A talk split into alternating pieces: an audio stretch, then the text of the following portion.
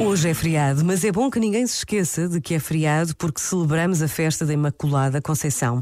Uma celebração que acontece desde 1477 e que em Portugal, após a restauração da independência e em plena guerra da restauração contra a Espanha, Dom João IV jurou e proclamou solenemente que Nossa Senhora da Conceição seria a rainha e padroeira de Portugal para sempre.